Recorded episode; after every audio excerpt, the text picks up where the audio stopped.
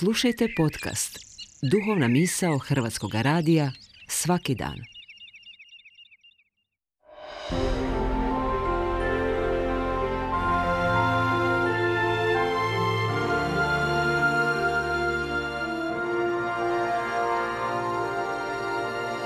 Duhovna misao. Urednica je Blaženka Jančić.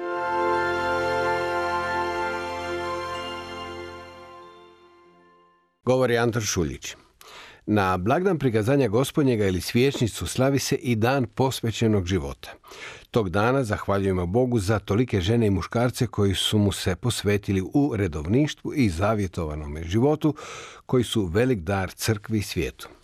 Neka mi bude dopušteno prenijeti samo nekoliko naglasaka iz homilije koju je u toj prigodi sudionicima međunarodnog susreta u pripremi za jubilej 2025. izrekao Papa Franjo, onaj isti Franjo, kojeg neki revni katolici žustro osporavaju, pa ga odbacuju i ne žele čuti ništa njegovo. Taj otklon od rimskog prvosvećenika poprima gotovo pandemijske razmjere, a vi, poštovani slušatelji, ako vam katoličko kršćanstvo još uvijek nešto znači, prosudite je li ono što je papa rekao u toj prigodi vrijedno slušanja. Ospačući se na proročko iščekivanje gospodinova dolaska, kako ga je navijestio prorok Malahija, i doći će iznenada u hram svoj gospod koga vi tražite, rimski biskup za uzore uzeo likove Šimuna i Ane. Dobro nam je gledati ovo dvoje staraca koji su strpljivo čekali, budni duhom i ustrajni u molitvi, rekao je na početku papa.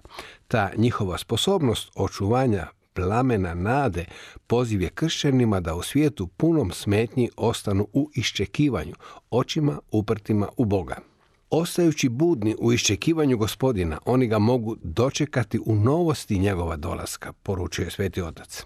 Izražavajući zabrinutost za današnje kršćane koji su možda postali previše zadubljeni u sebe i u užurbanost svakodnevnog života, da bi prepoznali stalnu Božju prisutnost, upozorio je na opasnost, kako on kaže, drijemanja duha, odnosno stanja kada, kako on kaže, srce zaspi, anesteziramo dušu, zatvorimo nadu u mračne kutove razočaranja i rezignacije. Zatvoren navod. Govoreći osobama posvećenog života, papa je upitao nije li ih možda intenzivan ritam života doveo do toga da zaborave važnost čekanja Boga otvorena srca za njegove objave i prisutnost. Potom je naglasio dvije prepreke koje priječe sposobnost čekanja. Prva je zanemarivanje unutarnjeg života kada umor zamjenjuje čuđenje, a gočina zasjenjuje zahvalnost. Druga prepreka je prilagodba svjetovnom načinu života koju karakteriziraju brzina, aktivizam i težnja za trenutnim zadovoljstvom.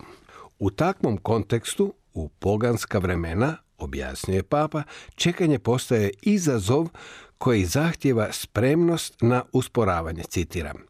Tamo gdje je šutnja protjerana i izgubljena, čekanje nije lako jer zahtjeva stav zdrave pasivnosti, hrabrosti da usporimo korak, da nas aktivnosti ne zatrpaju, da u sebi napravimo mjesta za Božje djelovanje. Završen citat.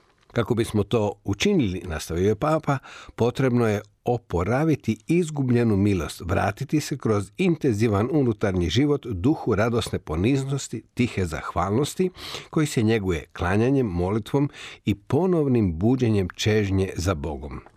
Stoga je pozvao nazočne redovnike i redovnice, ali rekao bih i sve vjernike na njegovanje duha čekanja, pazeći da duh svijeta ne uđe u naše redovničke zajednice, crkveni život i naše osobno putovanje, inače nećemo doniti ploda.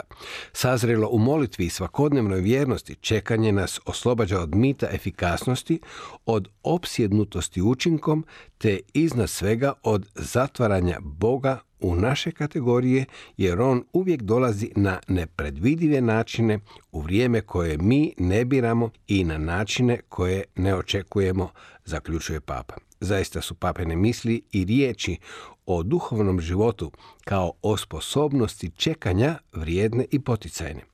Tolike bisere njegovih kateheza, nagovora i homilija imamo na raspolaganju jer se promptno prevode na hrvatski, a pitanje je čitamo li ih uopće ili su nam informatori bombastični naslovi svjetovnih medija i kvazi katoličkih portala. Ako smo upali u kakofoniju svjetovne buke, možda je ipak vrijeme za obnovu sposobnosti čekanja.